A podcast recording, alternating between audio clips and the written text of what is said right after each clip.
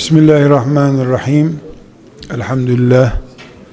Ve sallallahu ve sellem ala seyyidina Muhammed ve ala alihi ve sahbihi ecmain. Tıpta okuyan arkadaşımız var mı? Tıbbı temsil edecek bir adam var mı?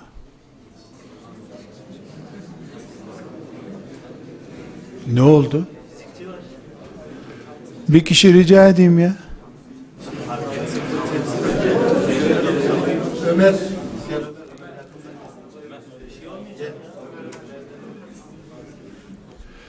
Sen hoca mısın, tıpçı mısın? Çok yükseğe çıkmam canım, biraz öte. Ha, şöyle denk olalım. Tıp nasıl bir ilimdir?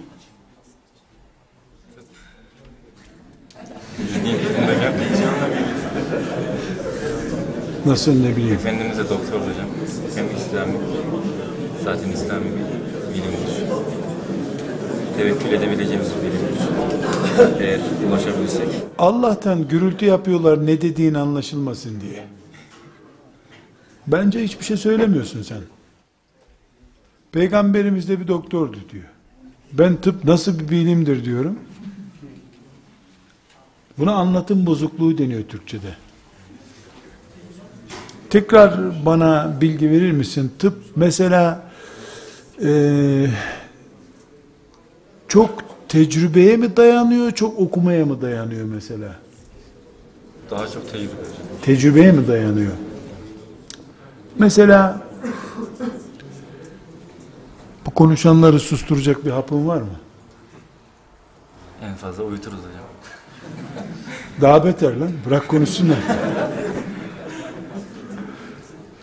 Şimdi bir insan tıbba dair yazılmış beş yüz kitabı okusa,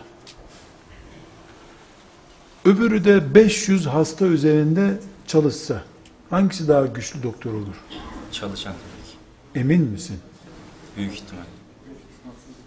İhtimaller emanet mi oluyor senden? Peki e, doktor uygulama oluyor değil mi sizde? Dördüncü sınıftan sonra evet, hastaneye iniyorsunuz. Ondan sonra da uzmanlık için beş sene uygulama oluyor. Bir doktorun tıp gücü, o uygulamalardaki gördüğü örnekleri muhafaza ettiği kadar mıdır, yoksa okuduğu kadar mıdır? Gördüğü ve muhafaza ettiği kadardır. Ama okuduğunu sıfır saymıyorsun değil mi? Yüzde olarak okuduklarına yüzde kaç, e, birikimine yüzde kaç verirsin? Ben yüzde seksene yüzde yirmi. Ciddi misin? İbn-i Sina bunların hangisindendi? Uygulayanlardan. E kaç hasta gördü ki uyguladı? Nereden yazdı ki onları? Bence onda biraz ilham işi de var. Zaten felsefe, felsefeyle ayrılmamıştı daha o zaman değil mi tıp? Yani. Abi kardeşler daha. Peki sinirlendiysen bir ilaç bulayım sana. Yok, sinirlenmedin mi? Sinirlenmedin mi? Heyecanlandın. Sen nasıl millete bıçak vuracaksın? Onlar uyuyorlar ya. Uyuyorlar. Anesteziye havale edeceksin. Neyse, helalleşmemiz gerekiyor mu? Çok üzüldün mü? Yo, ben yani bir doktoru imtihan etme zevki yaşadım. Oturabilirsin. Oturabilirsin. Alışmışlar, insanları karşılarına alıyorlar. İstediği gibi oran niye yaptın, bu ilacı niye aldın? Şöyle bir zevkimizi yaşayalım ya.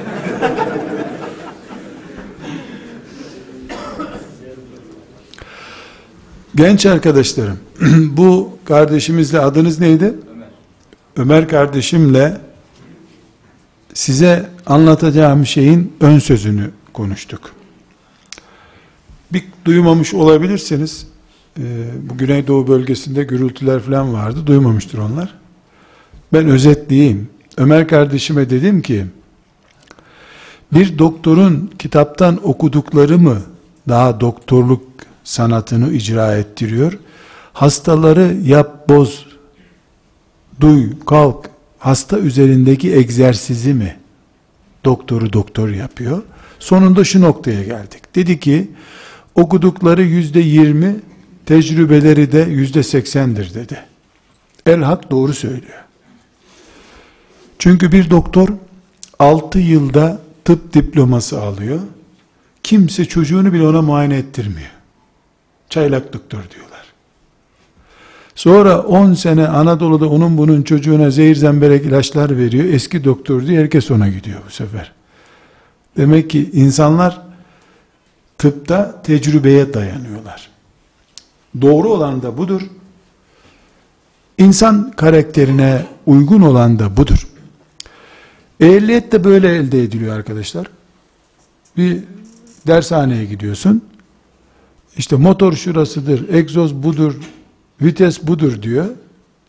Ondan sonra e, hadi bir uygulama yapalım diyorlar. Frenle gazı karıştırıyor. Yazılıdan yüz alıyor, uygulamadan kalıyor. Çünkü uygulama hiçbir zaman okumakla elde edilemiyor. İpucu alıyorsun sadece. Tıpta bu çok bariz bir şekilde böyle olduğu için Ömer kardeşimle bu muhabbeti yaptım. Ona teşekkür ediyorum, sağ olsun. Beni doğruladığı için. Ben de böyle diyecektim. Yani öbür türlü söylese çaylak doktor diye geri gönderecektim onu.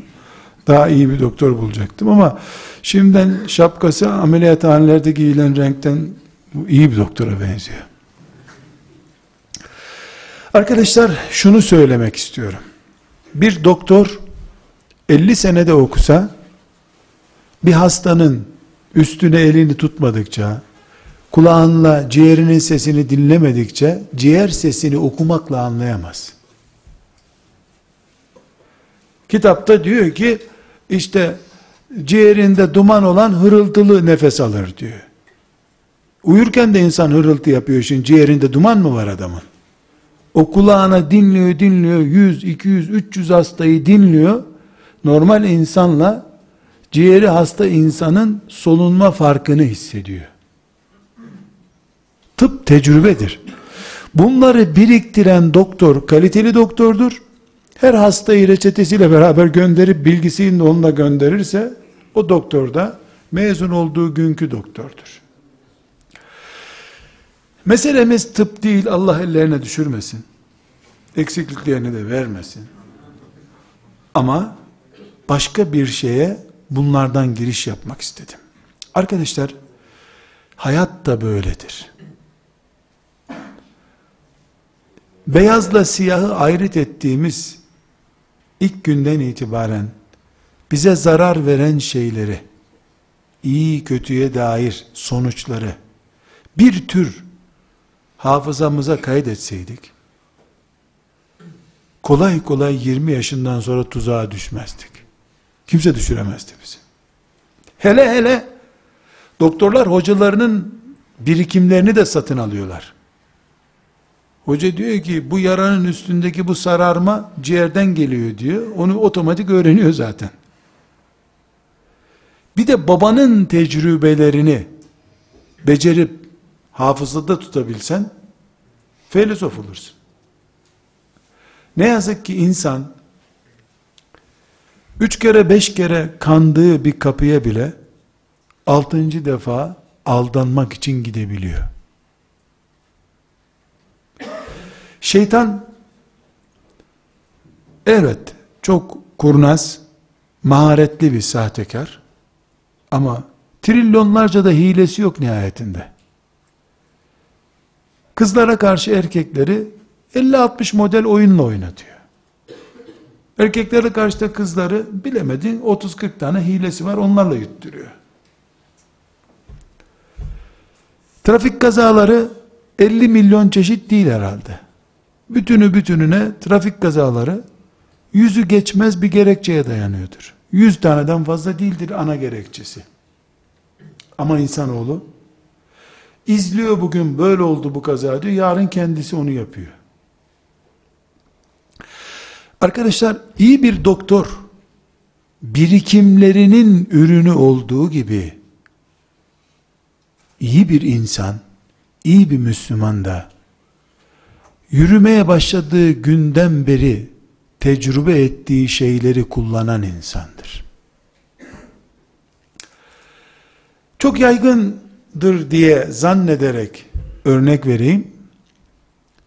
Sabah namazını kaçırdığın gerekçeler hep aynıdır. Geç yatmışındır. Önceki gün uyumamışındır, uygun derindir.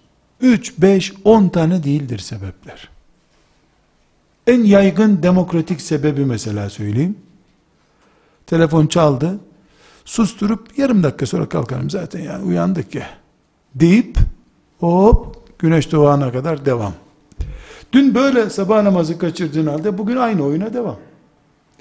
Dünkü kırmızı çizgili uyarılı bir madde olarak bekleyecek olsa kolay kolay sen bugün sabah namazı kaçırmazdın. Filancayla mesela Fenerbahçe konusunu konuşunca sinirleniyorsun, sövmeye başlıyorsun. Belli ki senin kaldıramadığın bir konu bu. O gündemi yapma, yapılan yerde durma. Sövmeyen bir adam olmak için.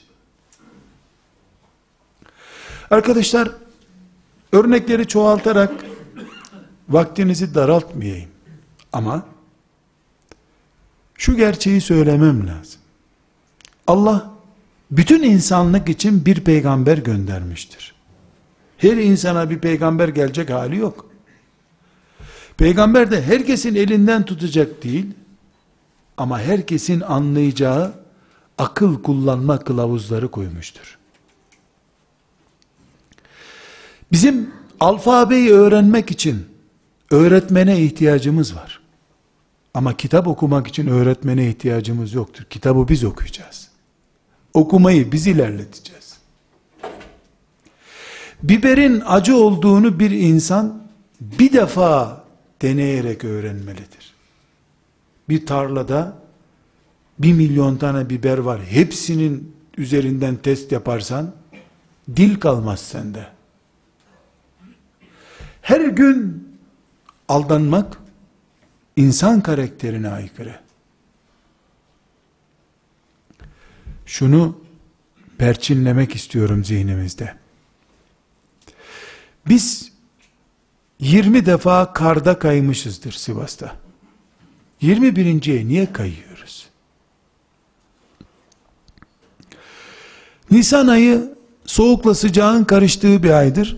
Dikkatli giyinmezsen üşütüp hasta oluyorsun. Geçen sene bu hastalık böyle olduysa, bu sene sen hasta olmamalısın, insansan.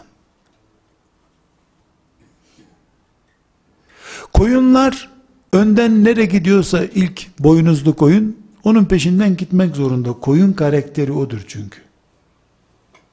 İnsansa, dün kaydığı yere bugün basmayan mahluktur.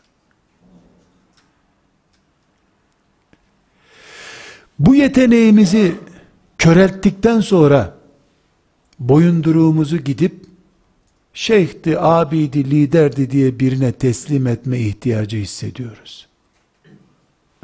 Aslında herkes Kur'an'a iman ettiğine göre, Peygamber Aleyhisselam'la konuşabildiğine göre, onun kitabı, kitaptaki mesajını alabildiğine göre herkes kendinin şeyhi olabilecek durumdadır.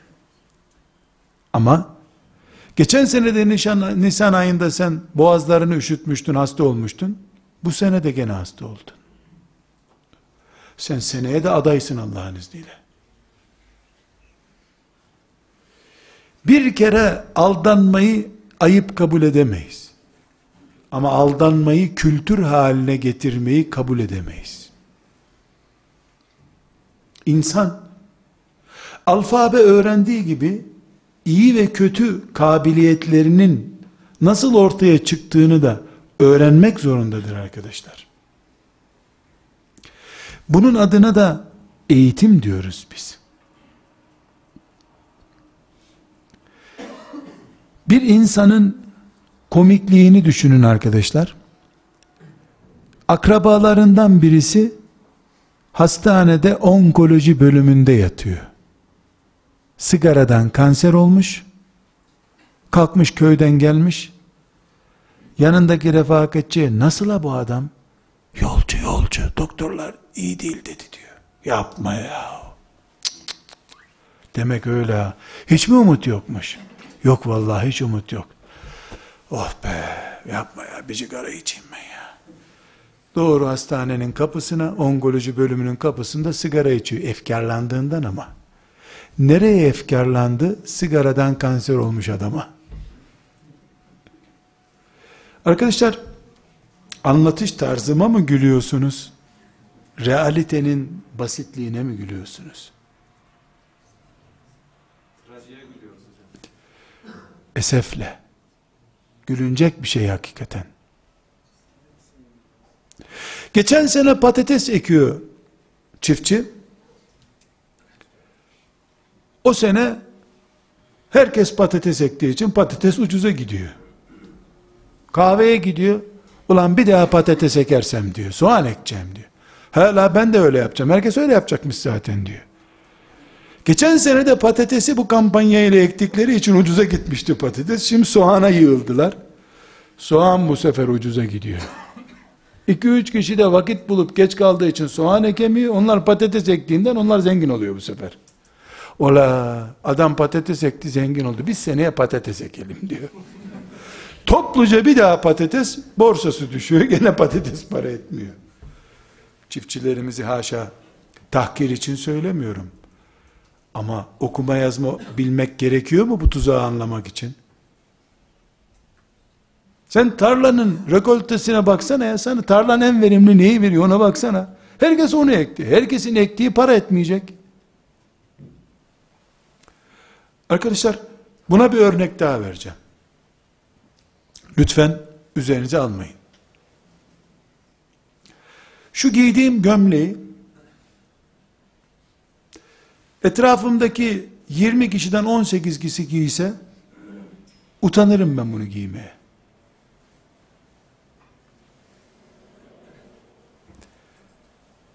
Ben bir gömlek konusunda bile zevkimi kullanamaz biri olarak bilinmek istemem. Niye herkesin giydiği gibi giyeyim ki ben?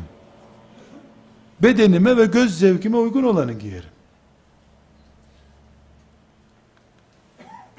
Ama gel gör ki kitleler özellikle üstüne para verip bu sene hangisini alıyor insanlar diye soruyor. Vallahi herkes bunu alıyor, yetiştiremiyoruz zaten diyor. Tamam, ver ondan da bir tane. E bu biraz dar oldu sana, olsun herkesin giydiğinden ama. Buna da gülün isterseniz, bir gömlek testi yaparım bu sefer. Buyurun gülün. Kot pantolonlarını sayabilirim. Bu gömlek suçtur muştur diye bunu söylemiyorum.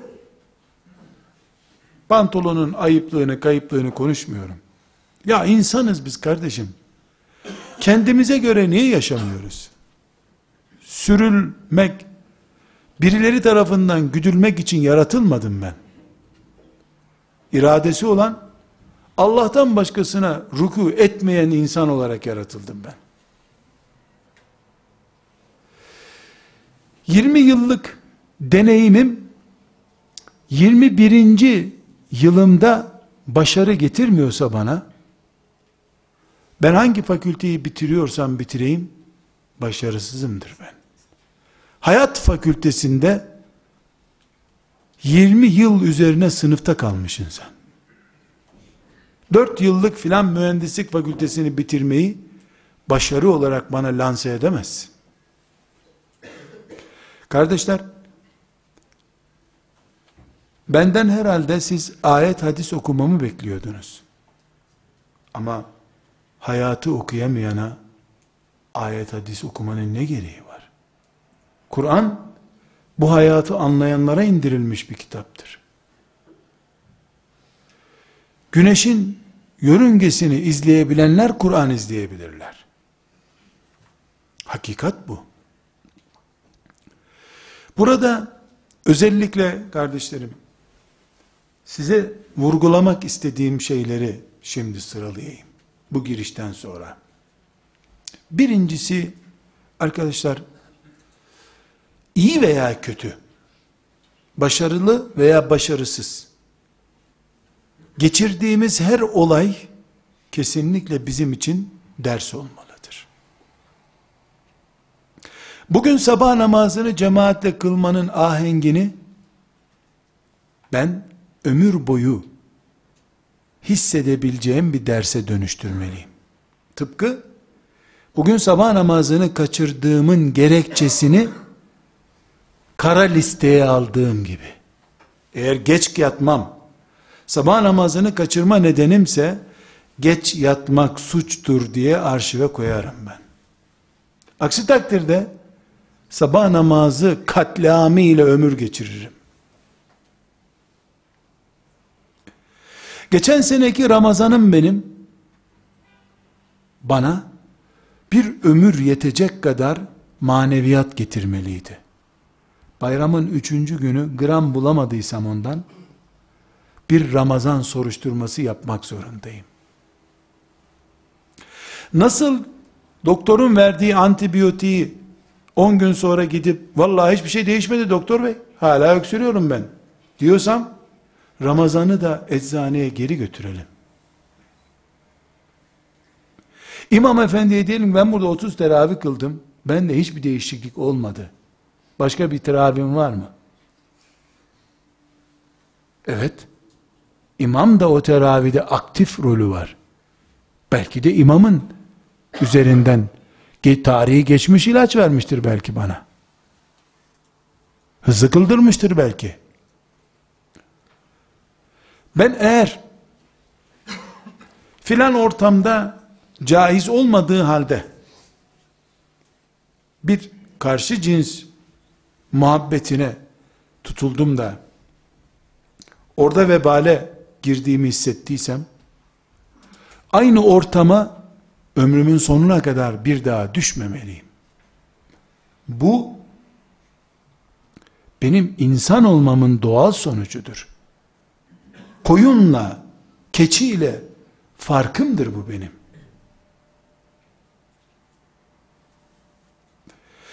Bu birinci maddemin ikincisine geçmeden bir örnek daha vereceğim arkadaşlar. elli iki tane herhalde İslam ülkesi denen harita üzerinde devletler var.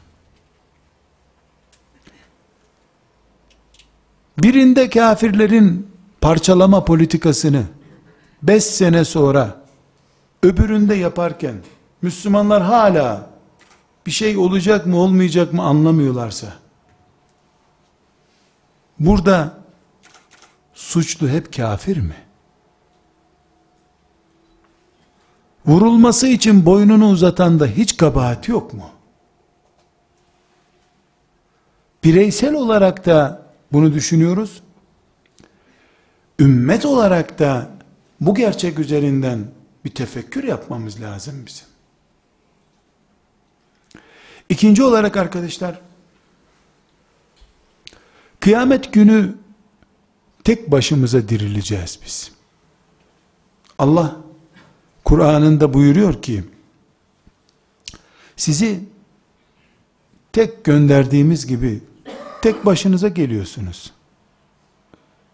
Mezara da tek girdik, mezardan da tek kalktık, anamızdan da tek başımıza çıktık.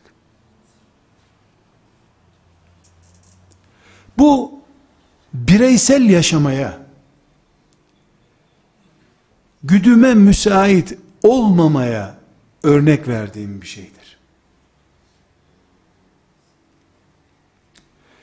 Benim zevkimi başkalarının moda veya değişik bir isimle belirlemesini hakaret kabul etmeliyim ben.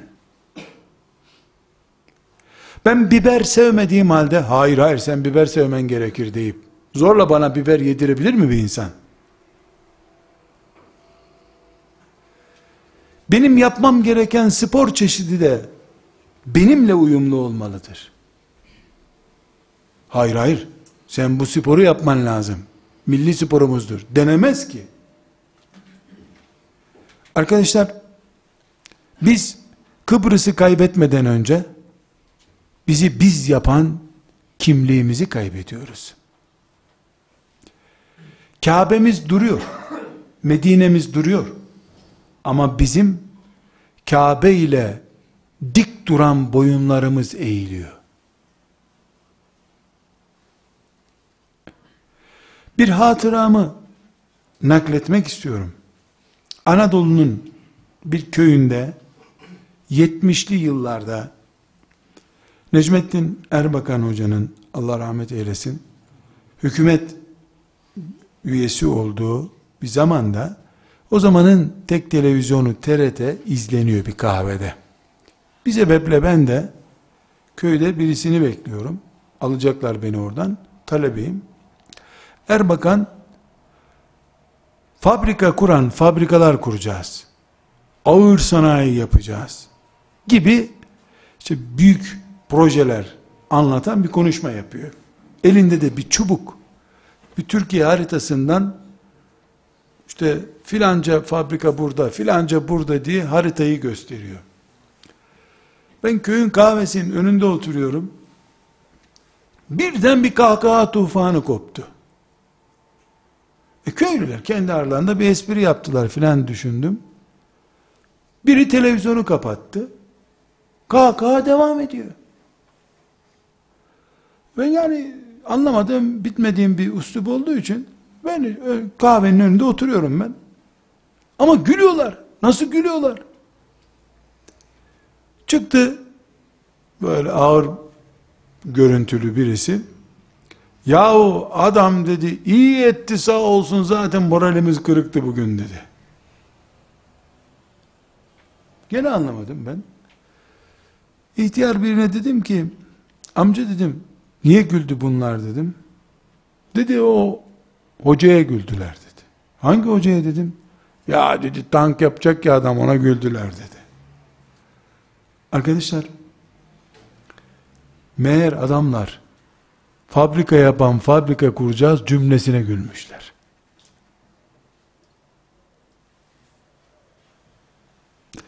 Bu olaydan seneler sonra ben talebe olarak Mekke Üniversitesi'ne gittim.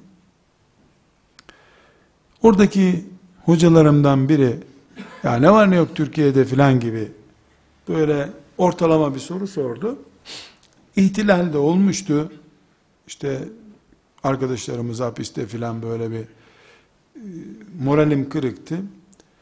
Ben de işte Arapçamı da ilerletmek istiyorum. Bu olayı tercüme ettim Arapçaya. Böyle bir sahne oldu dedim. Bu sefer o adam gülmeye başladı. Sinirlendim. Dedim sen de mi bizim köylüler gibi düşünüyorsun dedim. Yok dedi. Ben dedi başka bir şey hatırladım dedi. Ne hatırladın dedim. Bahsettiğim tefsir profesörüydü. Dedi ki sen dedi Musa aleyhisselamın İsrail oğullarını Kızıldeniz'den karşıya geçiriş mucizesini hatırlıyor musun dedi. Hatırlıyorum dedim. Ayeti biliyor musun dedi. Biliyorum dedim. Oku dedi. Okudum. Bak biliyorsun dedi. Sonra ne oldu dedi. Ben de ayetin devamını okudum. Hani Firavun onları kovalayınca Kızıldeniz'e geldiler. Allah Teala onlara on iki şeritli bir yol yaptı. on iki kabileydiler. Her bir kabile bir şeritten karşıya geçti. Firavun da aptal aptal bu yol dün yoktu nasıl oldu anlamadan otobana daldı. Otobanın ortasında gitti. Bunu gözleriyle gördü İsrailoğulları. Filmden izlemediler. Bir hocadan dinlemediler. Geri dönüp boğulan Firavun'u gördüler. altı yüz binden fazla da ordusu vardı arkasında. Hepsinin boğuluşunu seyrettiler. Korkudan insan ölür yani o sahneyi gördüğünde. Kendileri karşıya geçtiler ama bunu film olarak izlese insan o gece uyuyamaz korkudan herhalde. Bu sahneyi gördüler. Bugünkü Tih çölü denen o Gazze Refah kapısı deniyor ya, oraya geldiler. Burayı sahneye dikkat edelim arkadaşlar. Musa aleyhisselam onlara dedi ki, bakın ümmetim dedi, ileride Kudüs diye bir yer var. Orada küçük bir krallık var. Görüyorsunuz Allah bize nasıl yardım ediyor. Gidelim, o kralı devirelim, biz yerleşelim oraya. Bütünü bunlar birkaç bin kişi zaten, hepsini bir bakanlık bakanlık bir şey düşer herhalde. Bedava devlet sahibi olacaklar bir günde. Arkadaşlar, ne cevap verdiler? Kur'an-ı Kerim'de, Maide suresinden okuyoruz. Sen ve Rabbin gidin savaşın, biz burada bekleriz sizi dediler. Yahu etmeyin adamlar. Size ne diyorum, devlet sahibi olacağız da Allah söz verdi bana. Yeneceğiz bu adamları, ölüm yok. Biz gelemeyiz dediler. Siz gidin burada bekleriz. Musa Aleyhisselam da sinirlendi. Beddua etti onlara. Bu adamlar ya Rabbi şöyle et böyle et dedi. Ve Musa Aleyhisselam öldü. Kudüs'te o zaman reddettikleri şeydir. Şimdi istiyorlar onu Filistin'den. Kıyamete kadar da alamayacaklar inşallah. Melunlar. O zaman istemediler. Rabbinle savaş sen gel biz burada bekleriz seni dediler. Şimdi acele ediyorlar.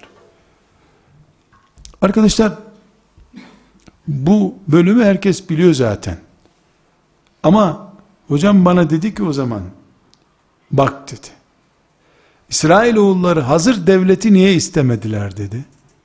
Çünkü Firavun siz kölesiniz. Hizmetimizde bulunun, okşarım ben sizi diye onları inandırmıştı. Devlet teklifi onlara hakaret oldu dedi. Hakarete de git Rabbinle beraber savaş sen diye cevap verdiler dedi.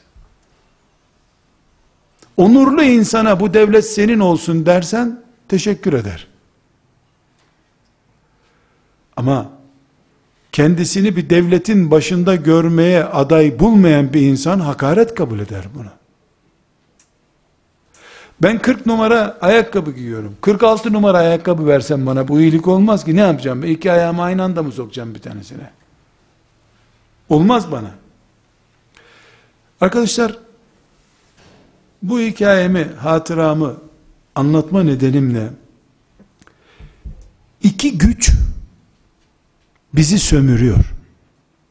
Birincisi Allah'ın düşmanı şeytan, ikincisi de bizim halk olarak, ümmet olarak idaremizi sahiplenenler. Bize sürekli atar lan sen de öyle. Gerçi adamlar ilaç yaparsa kullanırsın işte. Sen kim ilaç keşfetmek gibi atraşa. Adamlar Nobel ödüllü. Sen daha sinema ödülü bile alamadın, konuşuyorsun, otur. Bir şey olmaz sendene inandırıyorlar bizi. İnandırdılar da nitekim. Bunu sadece tıpta, sosyolojide yapmıyorlar. Kullukta da yapıyorlar. Ne diyor mesela? Oho, Bağdat'taki Allah dostları ateşe girseler yanmazlardı. Onlar öyle Müslümanlardı. Sen ateşe girmeden yanarsın. Hain, senden dindar olur mu? Ne takva be, ne tevazu mübarek.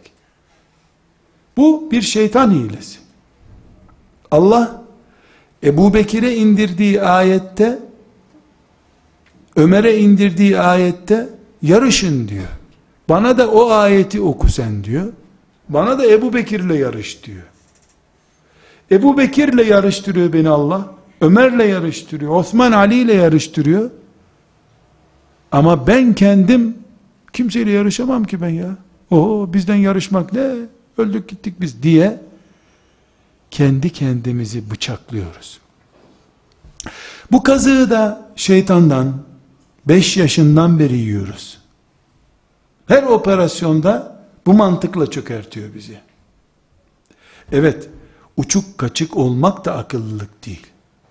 Ama emsallerimin gerisinde kalmamı gerektiren bir durum da yoktur. Şimdi kardeşlerim sözüm bitti. Ben sözlerimi toparlayayım.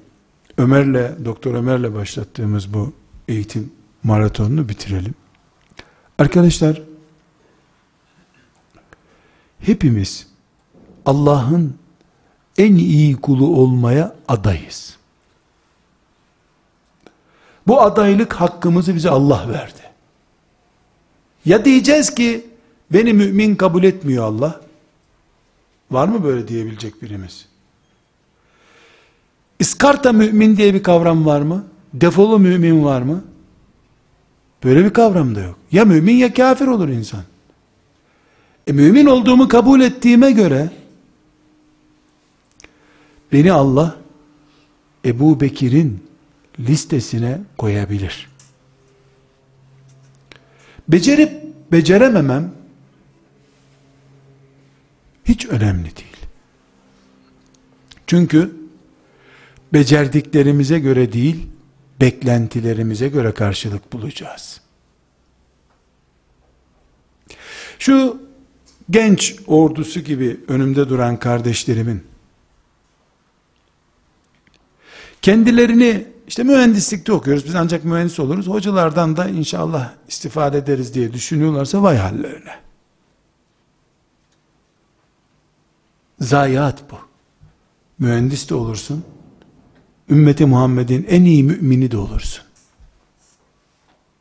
Olamazsın sözü Allah'a ait değildir. Hem olamazsın diyecek, hem de gel yarış Ebu Bekir'le diyecek olur mu? Davet eden Allah'tır, tökezleten şeytandır. Hepimiz büyük bir davetle davetliyiz. Yeter ki geçmiş birikimimizi iyi değerlendirelim.